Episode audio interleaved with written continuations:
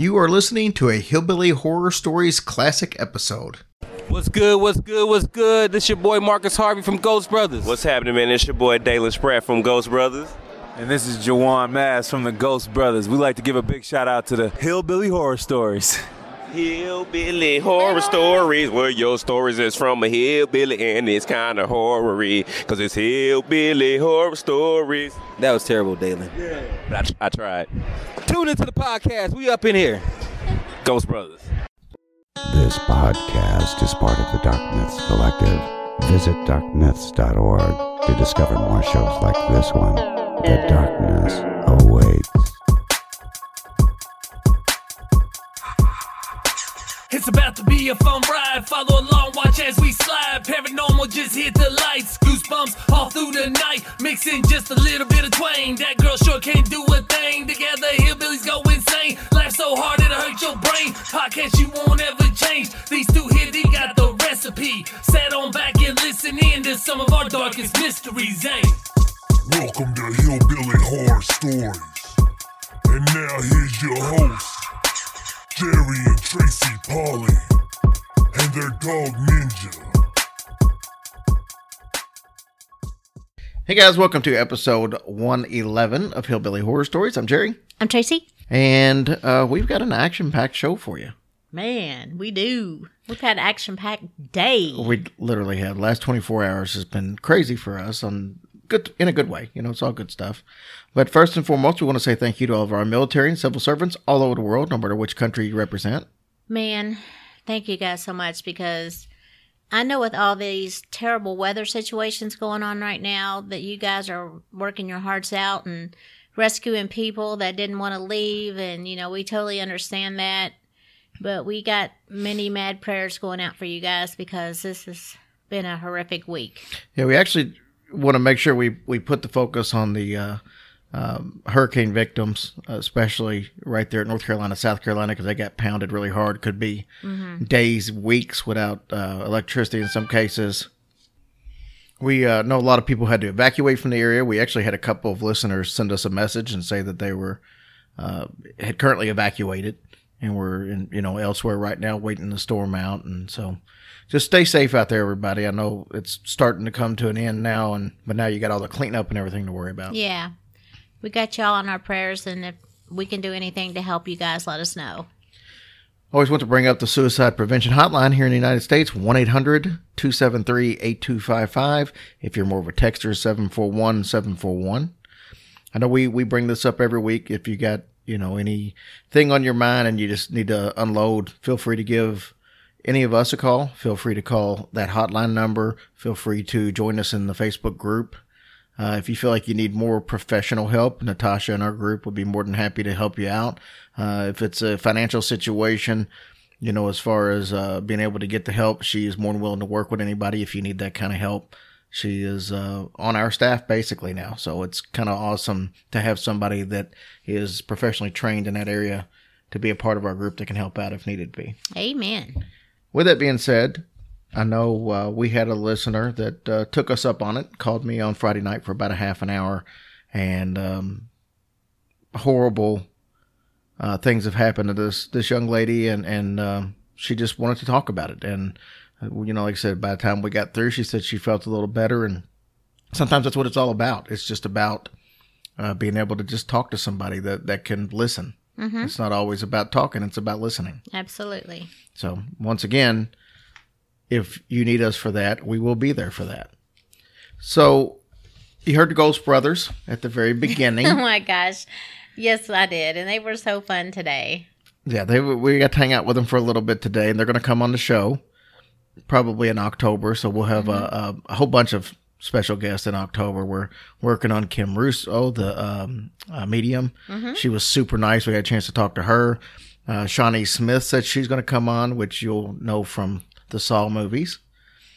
We got the Ghost Brothers, and we got Chip Coffey that uh, we're trying to get set up. But we've been trying to get Chip set up for about 27 years. and um, there's he's got a busy such man. a busy schedule. It makes it extremely tough. But we do have some cool things working for you guys. So Yeah, absolutely. I'm kinda- and it was just so much fun getting our pictures made today with everybody. The Saw dude. Yeah, Tracy latched onto Tobin Bell like uh, Ah. he was getting ready to run away or something, and just basically forced him to hug her. He did not want to hug you. He started to hug me before. I, Um, you don't even know. I think you were groping him. I probably was, but that's okay because he was extra cool, extra nice, and I loved every minute of it. Well, I'm glad you did. I did. It was just, oh my gosh, it was just a fun day. Yeah, it was. Now, we um, wanted to just say we, we ran into Jack Kenna, our old buddy. He wants to come back on the show again soon, too. So we'll get him on it. We're going to get Steve Asher on. We got a bunch of good guests getting ready to come on the show. I know we haven't had any for a while, but we got a bunch getting ready to come on the show. And uh, Jack's just going through some um, medical situations, so we just wanted to send out a nice little prayers and thoughts to Jack to uh, get well soon. Thank. We're praying for you, buddy. All right. So Needle and thread. we were going to do because we kind of leaked this out at the beginning of the week. We were going to do the. Uh, Slender. we were not going to do the Oh. slender. What the hell are you talking about? Oh, you know what? Addie was talking about him today. Addie was saying, the Slender Man. I guess that's why I had it on my brain. we were going to do Skinwalker uh, Wait a minute. Ranch this oh week. yeah, Skinwalker. Slender skin. Yeah, that's it's all the same. That's nothing the same. so we were going to Skinwalker Ranch, and that is a story that has so many different, multiple facets, much like the uh, Bridgewater Triangle. And man, timing couldn't have been worse for me at work. I was working all week long, no time to be able to get uh, any of the amount of uh, research done that I wanted to do. Tanya, who's been a huge help to us, had a week to where she bought and closed on a house and then started moving. Yeah. And it just, for both of us to get the research done that it would have taken for that show, we just decided to scrap it till next week. So we're still doing it, but we'll do it next week. And I thought, well, what are we going to do this week? Well, lo and behold, sometimes things are right in front of your face.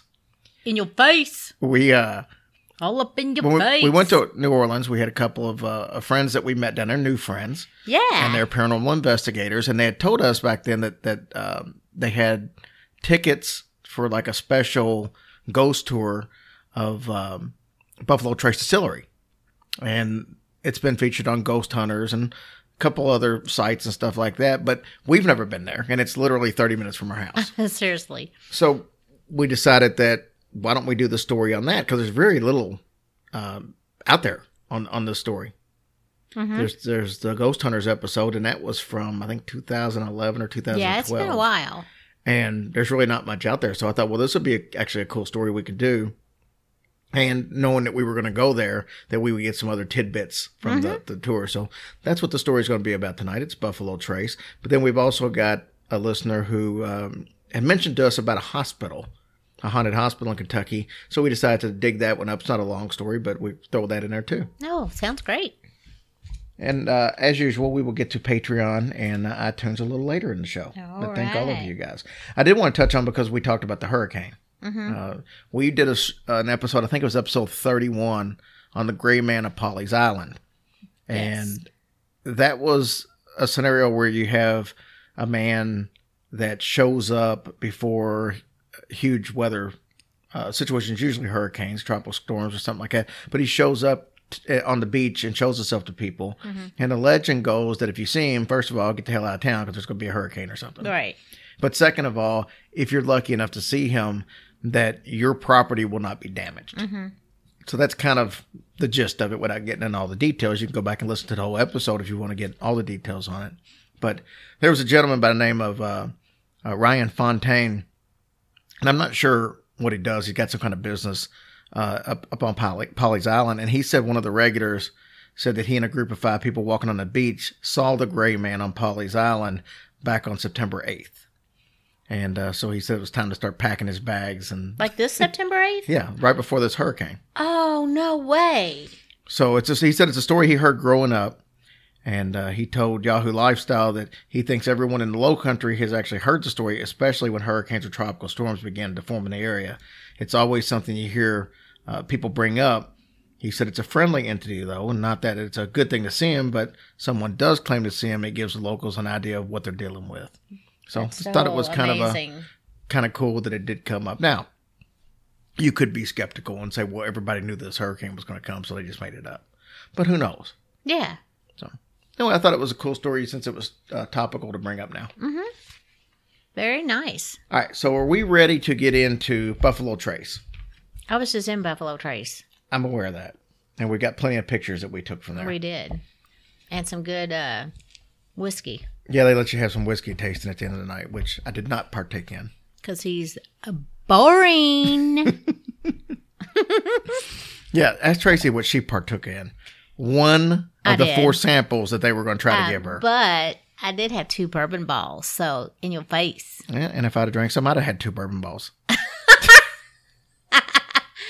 What did I have? The uh It's some kind of something cream. Cream. I can't even remember the name of it. Man, that was some good stuff there. That was good. I just don't like that. You gotta be careful of that because you don't want to just be drinking buffalo cream. Oh man, It might not be what you think it is. Why you be so nasty? I'm just saying. Ew. You're now see you turned it into a. You did No. with your balls. right, can we get on to the subject? Yes. I have people complaining already. It took us too long to get into the subject because you want to talk about balls. Oh, but it's a funny word. All right, Buffalo Trace is in Frankfort, Kentucky, which is the capital of Kentucky, and it's about 30 minutes from our house. Pretty cool. Ghost Hunters came there season seven back in 2011, and they're most known for making Buffalo Trace Kentucky Straight Bourbon. Oddly enough, that was introduced in 1999, which is less than 20 years ago. I mean, you would think that something that they're as well known for mm-hmm. Wouldn't have been just 20 years old, but because this place has been around for roughly 200 years. Oh gosh, forever ago. Like I said, so I say oddly enough because distillery, or I shouldn't say distillery, but distilling, because at one point they were doing it without a, just like with stills and stuff out there without there really being Uh huh. a building there. But this went all the way back since 1775, at least on the property. So that's when Hancock Lee and his brother um, decided that they were going to start up distilling there, and it was like illegal moonshining and stuff like that. The good stuff. But then uh, one of the brothers died in 1776, and Wait, what happened in 1776? oh, that's when the coun- country fought for its independence. But Oh, yeah, that's right. now. I knew it was something big. The first actual distillery was constructed in 1812 by Harrison Blanton. In 1870, the distillery was purchased by Edmund Taylor and given its first name, Old Fire Copper Distillery. They did that because they were using these big copper um, tanks and stuff to do the distilling because they thought it, that was a better process and gave it a better flavor. So Taylor then sold it eight years later to George uh, George T. Stagg, along with the old Oscar Pepper Distillery. Good old Oscar Pepper. so the old Oscar Pepper was sold within the year, so Stagg could pretty much buy more land and just expand the old Fire Copper. So he didn't really care about the other one. He just Yeah. bought it and sold it for the extra money. In 1886, Stagg installed steam heating in the storage warehouses, which is kind of significant because at the time that was the first climate controlled uh, whiskey warehouse in the in the country. Wow. So Steam. steam. So after Stagg bought the distillery, Edmund Taylor continued to kind of oversee it and, and run the plant for him. Right. So he was the previous owner, but he stayed on. Stagg let Taylor modernize the plant, and working together, the two men built the most dominant American distillery of the 19th century. In 1904, the name changed to the George T. Stagg Distillery. There's a fun fact for you. The distillery was one of only four distilleries in the U.S. that was allowed to operate during Prohibition. And the reason was that they made whiskey, whiskey for medicinal purposes. Mm-hmm. I really don't know how that works, how you can use whiskey for medicinal purposes. I do. You drink that whiskey and the pain goes away. Ta da! Well, I'm sure that's pretty much along the lines of what it really was. So, Buffalo Trace has long been recognized for making some of the finest bourbon to actually come out of Kentucky, but perhaps there is a little paranormal in their success. Rumors have circulated for years that the distillery is haunted and the ghost of Albert Bacon Blanton still roams the halls of the buildings. How you gonna have a middle name of Bacon? well, I don't know, but you can't go wrong no matter what you do with bacon. He's better known as Colonel Blanton. Now, it's not surprising when you think about it because he started working at Buffalo Trace in 1897 as an office boy when he was just 16 years old. We found out last night that right across the street is where he was born and raised and mm-hmm. lived. So his whole his entire life Yeah, was right was there. Right there within a couple blocks of each other. So over the next few years, he worked in every department of the distillery. He got really pretty damn good at, at all the departments, at learning all the facets uh, of the business. Period. and they made him a superintendent of the distillery at the age of 20. That's amazing. Yep. He was well, he was actually in charge of the distillery, the warehouse, and the bottling shop. So I mean, that's like the whole kit and caboodle. By 1921, he was the president of the whiskey plant. So he remained president until his death in 1959. He was 78 years old. So it's possible that his spirit might not want to leave, since that's basically the only place he's ever known. Never and known loved. all of his life. Yeah, he was a handsome man too. Yeah, I can see that. In, Yeah, nine- absolutely. in 1999, new distillery renovations were completed and renamed Buffalo Trace Distillery. So that's when it became Buffalo Trace. Rumors of ghosts were all around the place. There's a stone house called the Riverside House. It's been the site of several encounters. One of the supposed ghosts is Edmund Taylor Jr. His spirit has been seen peering out the upstairs window. He's still keeping an eye on the business that he helped make a huge success. There's nothing wrong with that. That's awesome. People have also reported seeing a young boy in the house. No one is really sure who the young boy is. Then you have Stony Point Mansion. We got a chance to go in Stony Point Yeah, yesterday. it's really neat. And I've actually got some video that we took of the tour guide that we'll post on our Patreon account. Buffalo Trace sits on a 125 acre property, and the mansion was actually built there by 1934 by Colonel Blanton himself. Yes, he They built said- that house himself. They said he pretty much designed the house, even though he had no Had- experience in it whatsoever. no experience at all. He did a good job too. He did. Employees have heard footsteps echo throughout the house that they attribute to Colonel Blanton. He's also been seen in the sunroom, which is subsequently the room that he passed away in. He's often seen wearing his signature bowler hat, Mm-hmm. and uh, humming can also be heard in the house. But employees say that it's not Blanton doing the humming. They say that it's his uh, uh, housekeeper, longtime housekeeper Sarah. So there's also reports of hearing furniture being moved. So maybe Sarah's doing some cleaning too. Yeah. The basement here has a cold, almost icy feel to it at times, even during the hotter months. Most people who visit the basement get a very uncomfortable feeling and do not remain in there for very long. Now, we got a chance to go down in the basement, Yes, we did. and it was pretty cool. So, I'll tell you a couple of stories about that that we found out last night. Mm-hmm.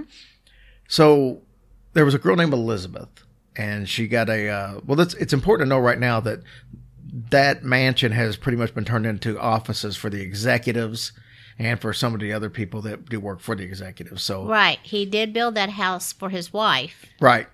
and his, and then I guess after he passed away, she moved out. Right. But you know what? I thought that was kind of rude. Wonder, I, I don't remember recalling what they said why she moved out. Well, I mean, they said that it's possible that he might have shown himself to her a few times. Oh, and- that's right. Yeah, yeah. And she's like, "Yeah, I'm done with that." Yeah. And then she moved out. But I was like, "Dang, he built this whole nice house for you and everything." But then, like Jerry said, they after she moved out, um, they kept it and made office uh, offices out of it. yeah, they to tried to the they. Mm-hmm. tried to keep as much of it the same as as it was originally. And it, I mean, I don't know what it looked like back then, but it don't look like they did much to it. No, well, they said they just added the modern conveniences like, Like- internet and stuff oh yeah, like that like, like air conditioning and stuff. Air conditioning a ceiling fan. Well, and what was funny about this because I asked a question on you know he was I know he was the president of the company and stuff, but how are you able to just build a mansion on the property? Mm-hmm. But we told you that they were one of four companies that were four distilleries that was able to keep working during Prohibition. All the other distilleries, people lost their jobs. Right. And they said that the because he was able to fight and get them uh, uh, set up to be able to, to still produce for medicinal purposes, these people kept their jobs, and and this land wasn't part of the distillery at that time. It was just an open piece of land, I guess, that sat next to the distillery. Yeah. and all of his workers were so uh, thankful for what he was able to do and grateful that they took up like donations and used that money to buy that land and gave to him. Mm-hmm. I know. I as just a thank you. That was so nice. That was so nice. So that's how the, you know the he was able to build the house Mm-hmm. on the property, and then uh, but yeah, it's a, it's an awesome house. So the story was Elizabeth gets a promotion. She's over at the main plant, and she's able to now move over there. And they don't work on Sundays there at all. They don't do No, tours. They don't do uh-uh. anything. It's completely off on Sundays. She decided she was going to go over there. She had a key, and she was going to set her office up because she knew Monday she had to get right to work. Right, with their new job. So she was going to go in Sunday. She gets there. She walks up to the front door, and um, she notices a man standing in the front window, and she waves, and you know figures there's somebody in there, she goes to open the door thinking somebody's going to be in there. The door should be open, and it's not. It's locked. No, it was still locked. So she unlocks the door. She goes in. She looks down to the left where she thought she saw the person. She didn't see anything. Then she thinks she hears footsteps going up the stairs. So she goes up the stairs. She looks around. Nothing. No lights on. All the doors are closed and locked. So she's like, well, maybe there were footsteps going downstairs to the basement. She goes downstairs. Nothing. So then she's freaked out to the point where she just says, "To hell with it! I'm not going to clean the office or, or, or set my office Yeah, up. yeah. I'm just going to go on home." so she goes home, and then uh, she comes in that Monday, and she asks, you know, she's asking around her coworkers, "Hey, who was here on Sunday?" And they're like, "Nobody's here. Nobody comes in on Sunday. You were going to be the only one that had a key that was Yeah. coming in." And then when they told her, she explained what the situation was. They said, "Well, it sounds like you've met Mr. Blanton, Colonel Blanton."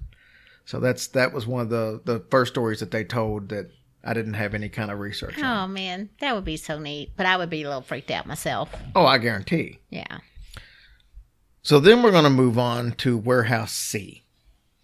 And Warehouse C is it's uh, where they keep all the barrels at, which is pretty awesome if you've never seen it. I have never seen anything like that, and it was really very cool. I mean, it's literally stacks and stacks and stacks of barrels, all set up in a special way uh, where you can get behind each row so they can go in and check for leaks and stuff. Did you see that one barrel we were standing by that had that that uh, was tagged experiment? Yeah, I took a- do not use experimental or something. Yeah, like I took that? a picture of it Oh, did actually. ya? Yeah, so it'll be one of the ones I posted. Oh, tonight. cool. And there's we, we found so much about you know the aging of, of bourbon and how they work it and all this stuff. Mm-hmm. It was it was a really cool experience. So they're in this this warehouse, right? And uh, the employees that they have to go through these little. I don't think I took any pictures of this, but it's just a little pathway in between each set of barrels, and it's just a board back there, and you just walk along the board, and it gives them just a chance to be able to see you know, barrels on both sides of them to see if anything's leaking. And that's all they do is just like, continuously check those. And they said those people have seen apparitions and heard all kinds of strange noises in that place. The best story, though, happened several years ago. Now, Freddie Johnson is a tour guide there. His father and grandfather both worked at the distillery. His father oversaw every millionth barrel That is crazy. since Prohibition all the way up to the ninth millionth. Isn't that the craziest thing? Man, Yeah. you think he'd be sick of seeing that for real? You would think so, but the ninth millionth barrel was uh, commemorated in 2011, and he died shortly after that. So he got a chance to see that at the age of 94. Wow. And I was listening to uh, Freddie himself tell a story about his dad. Now, Freddie, Freddie is probably, I guess, maybe late 60s, early 70s by now. But, you know, he had left, a really smart guy, had left, went to uh, New York. And I think it was AT&T was who he was working for. But he had like master clearance and, you know, all these master passwords and stuff like that that you had to be a top dog to get. Oh wow. And You go, Freddie. his dad had had uh, and brother were both diagnosed with cancer the same week. You're kidding me. So Freddie decided to come back, Aw. and then he just started working for the distillery. And uh, so after this barrel, uh, this nine millionth barrel, you know, he's sitting there, and he said one day he was at home, and his dad, he was getting ready for work, and his dad said, uh, "Goodbye, son," and he said he just kind of looked at him like, "That's odd. Just it's just that's not something his dad would normally say." And he said, "I'll be back," and he said, "Okay." And he said later that day, he, when he returned back from work, his dad opened his eyes and he said, Well, you kept your promise. And then he passed away a few minutes later. Hmm. That's gonna make me cry. Yeah, it's it was really sad. And I, and I know that has nothing to do with the I story. know, but well, that's that's really that's But really heart touching. I just thought it was a uh, an interesting story. Aw. So, so this story though involves Freddie's grandfather. I want to say one thing. Yes, I love my daddy. okay, go ahead. this story involves Freddie's grandfather. Now he was running the crew up on the second floor. Well, let me talk about the way this is set up Yeah. too. So we talked a little bit about the warehouse. What what I didn't know when I wrote this out, we learned more afterwards. But when I wrote this out yesterday, I was unaware of some of the stuff. The warehouse looks like that it's four stories on the outside. Mm-hmm. It's actually six stories, That is crazy. and it's like, how the hell do you do that? Yeah, we was like, what do you? I mean, how do you do that? And they said when ghost hunters came in there, they were like, "Hey, we'll we'll take this warehouse and do that because it's only four stories, so we should be able to you know work it." When they got in there, and found out it was six stories because when they do the warehouses for these barrels and their storage of them, they can't put that much weight on each floor because each one of these barrels weigh 550 pounds, mm-hmm. and I mean there's literally thousands Yeah. in there. So when I show you some pictures later that we post, it'll make more sense to you, but how they're set up. But what happens is everything in there is made out of wood, and they put these barrels in there, and they're afraid that the with the everything weighing what they do, that the outside structure, if it came down, so would everything inside. Yeah. So they basically build the inside and then they do a brick structure on the outside. Mm-hmm. So they're really the brick structure is just like a facade. Like a shell, sort of. yeah, I guess it's, like a shell. it's not really meant to do anything except basically looks and keep the weather out. and no smoking. Yeah, absolutely not. or Th- this kapowie. place this place burnt down twice in uh, I think it was 1840 and 1850. That- wow. So the building that's there now was the one that was built after that. So alcohol is flammable. Oh, yeah, kids. in case y'all didn't know. So anyway, so that that's how that was built. So this will come into the story. So what happens is his father, and this supposedly was back in the 30s, his grandfather back in the 30s, he had a crew, and what they would do is bring the barrels in and put the barrels up on the shelves and all that stuff. Well, apparently there was um, a foreman that was trying to dictate something he really didn't know about. He was new, right? He Yeah. was kind of a new foreman. Yeah, it's kind of a new foreman. And what happens is you have to keep this place balanced. So all these barrels and all this weight, um, if you take something out of the front, you got to take something out of the back to balance it out. Yeah.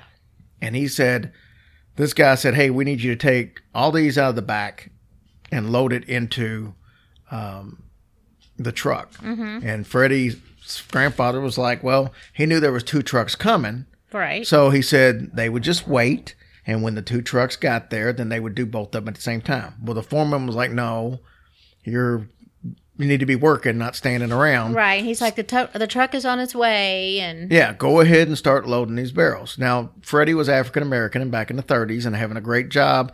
He wasn't going to put up much of a fight, so he did as he was told. So they load these barrels up and they're done. Him and his crew are done. They decide to take a break. Well, outside of the building on this back wall where they just got through unloading this stuff, it's about the only place around there where there was any shade that was close. Mm-hmm. So that's where most of the people went and took their breaks at. So I mm-hmm. think there were some tables and stuff set out there.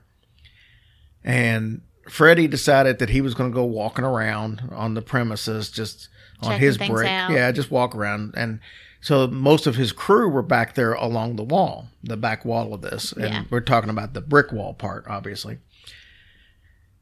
He says as he's walking around, he hears something say, Move.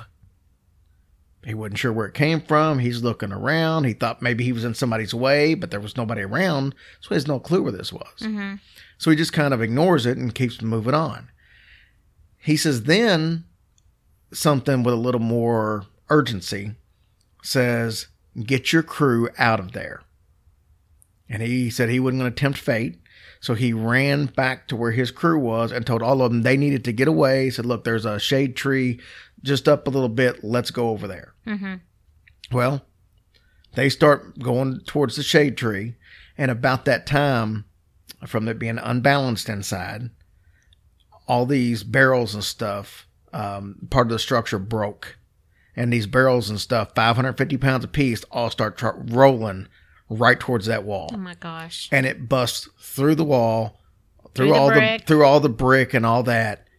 And if his people hadn't moved, It- oh my, it probably would have killed them all. yeah, at least somebody would have Oh died. yeah. Oh my gosh, what an angel he was. So that was kind of the crew story that I thought was pretty awesome from there. And so then I would have would have said to that foreman, "Told you so, bitch. Why didn't you listen? Now look." so if you go back and watch the Ghost Hunters episode on there, he tells a really short story of that, but that's all the details that's not on the story. Mm-hmm. How so I thought that how pretty cool. scary is that? So then you got Amy Preske, who was the uh, uh, public relations manager there.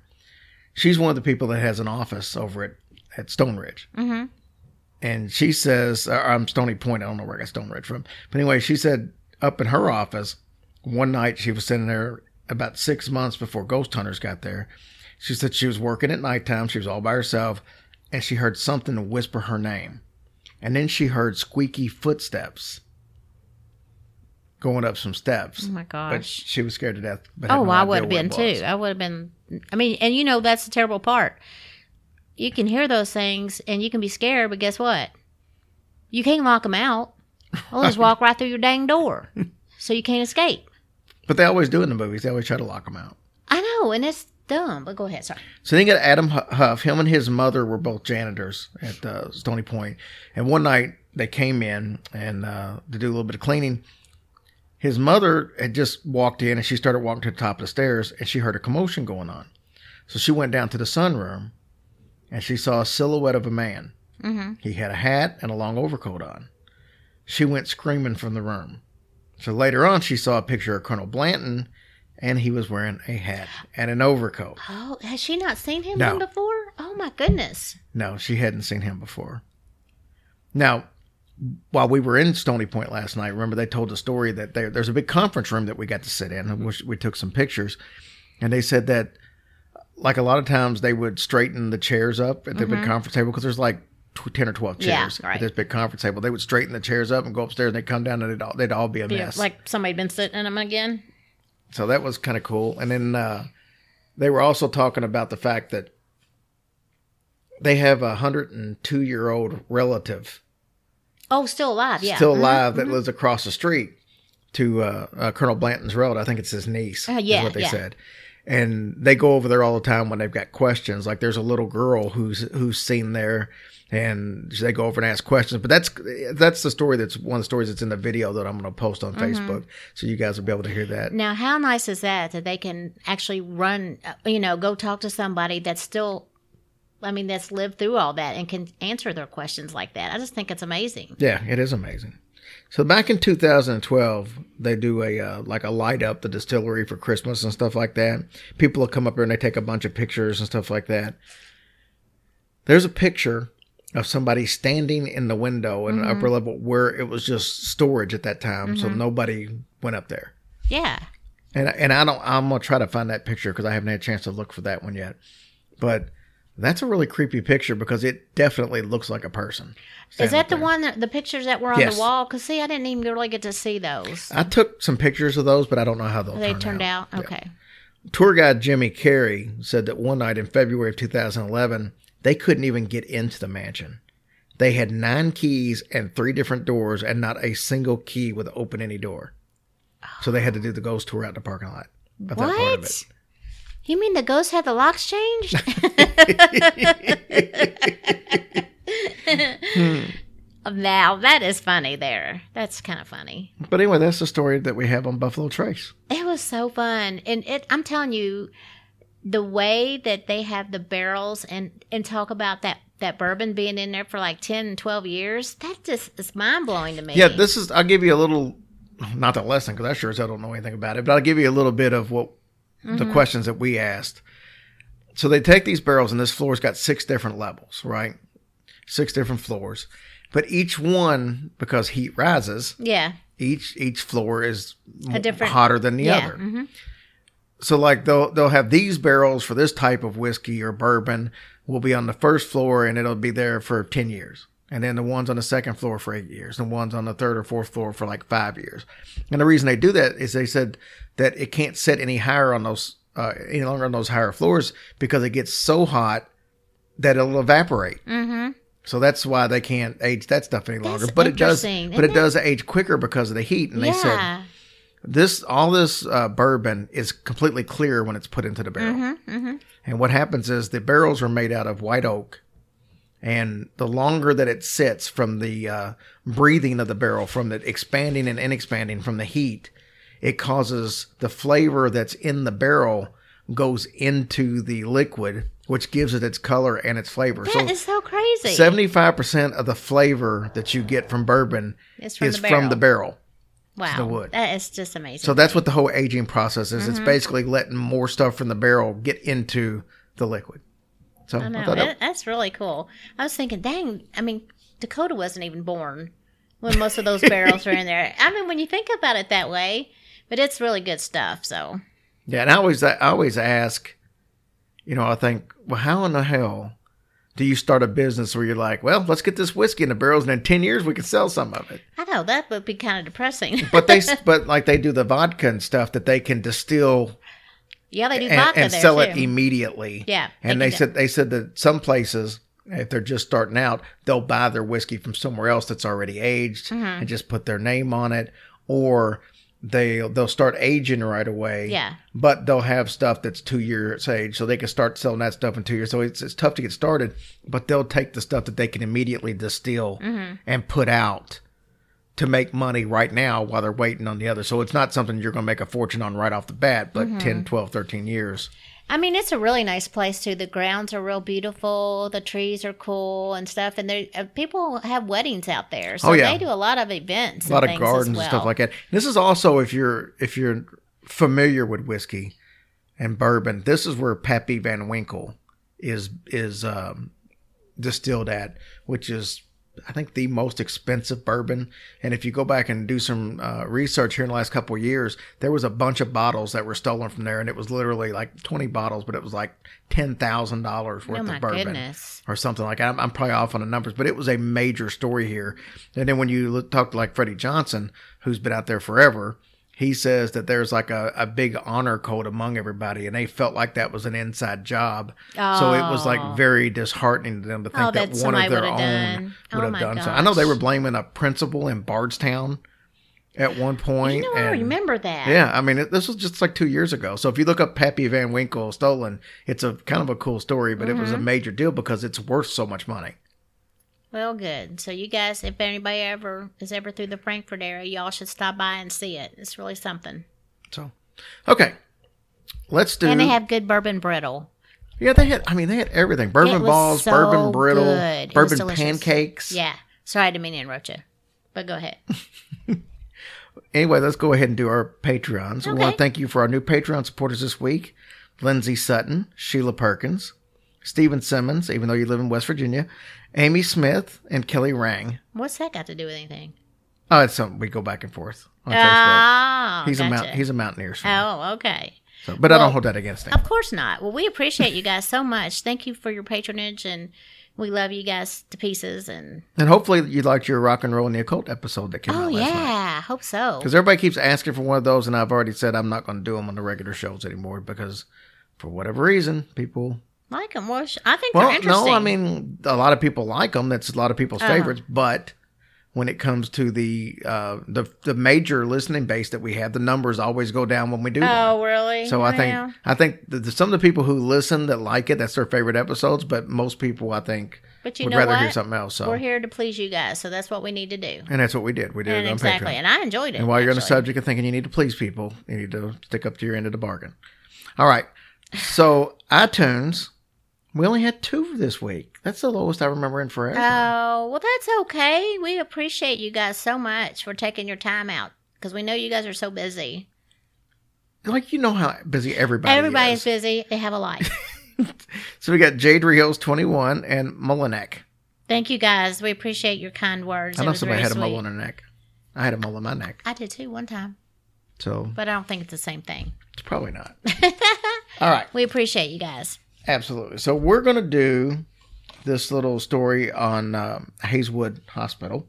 What's it called? Hazelwood. Oh, Hayswood. Okay. So we were looking for a little smaller story in Kentucky to kind of go along with the Buffalo Trace story.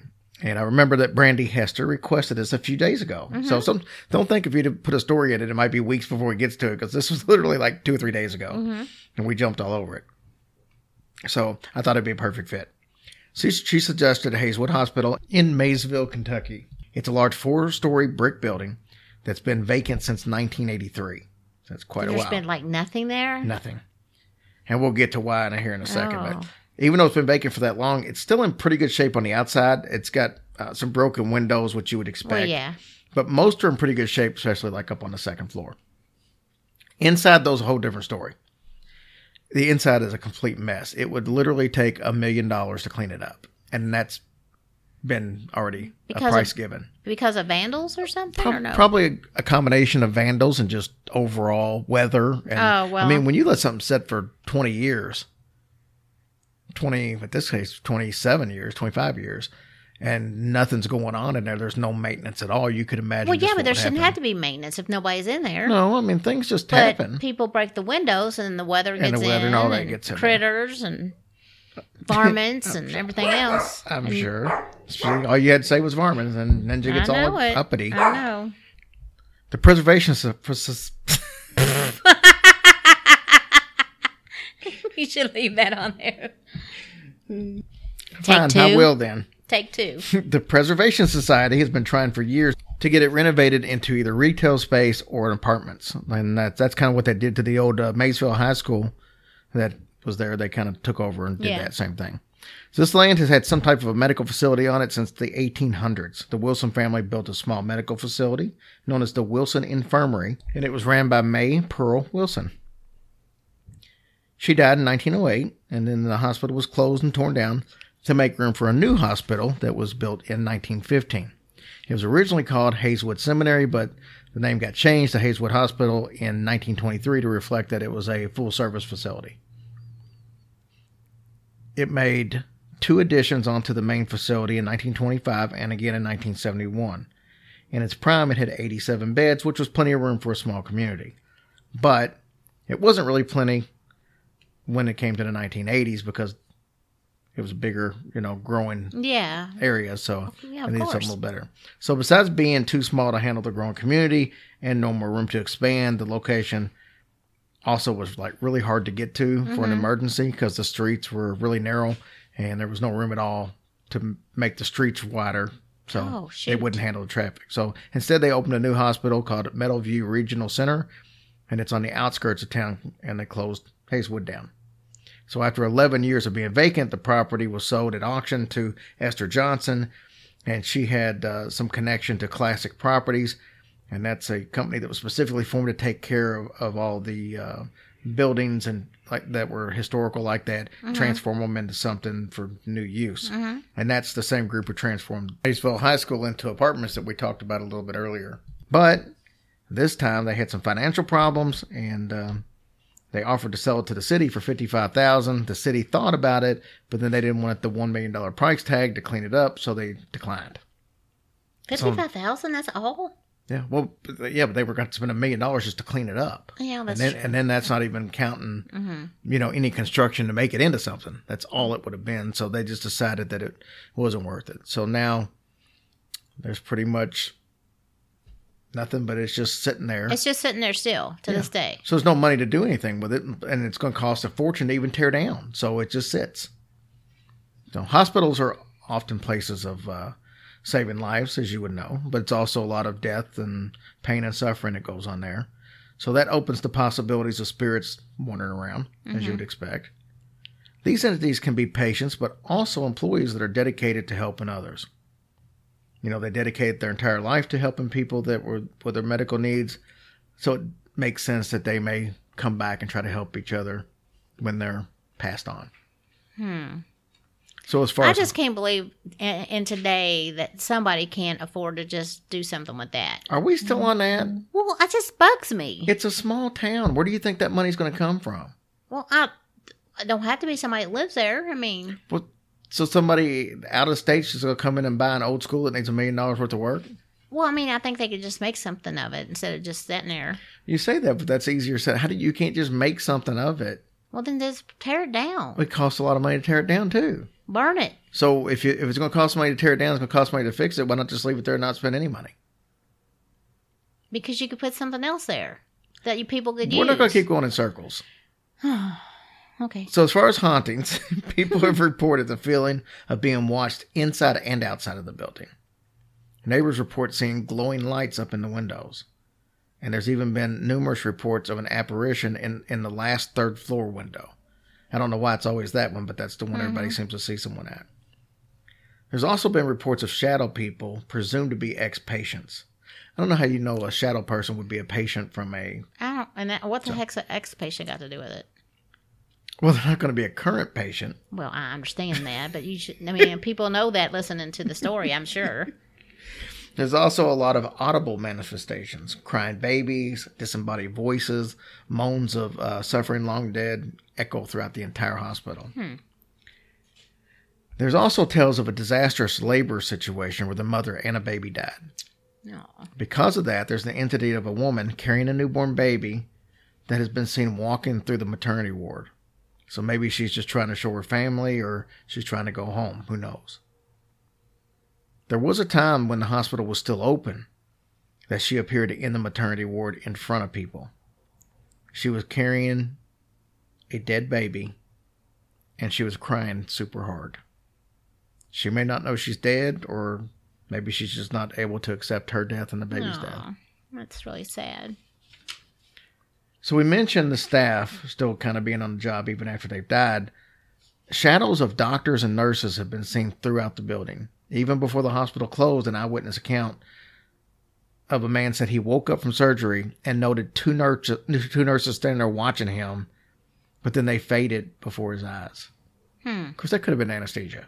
It could have been. So Well, I mean, no wonder they're still walking the daggone halls.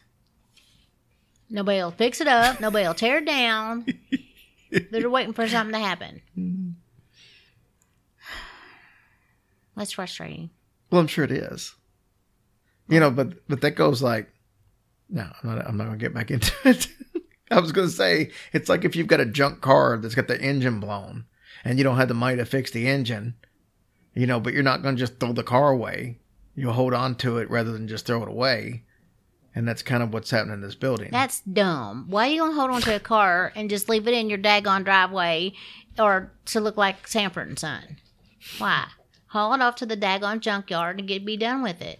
and get fifty dollars for a car It doesn't or three hundred dollars for a car that only needs an engine and would run Okay, fine. then he's gonna. Then the next time he sees something and he likes it and he can't get it fixed, and then he becomes a hoarder.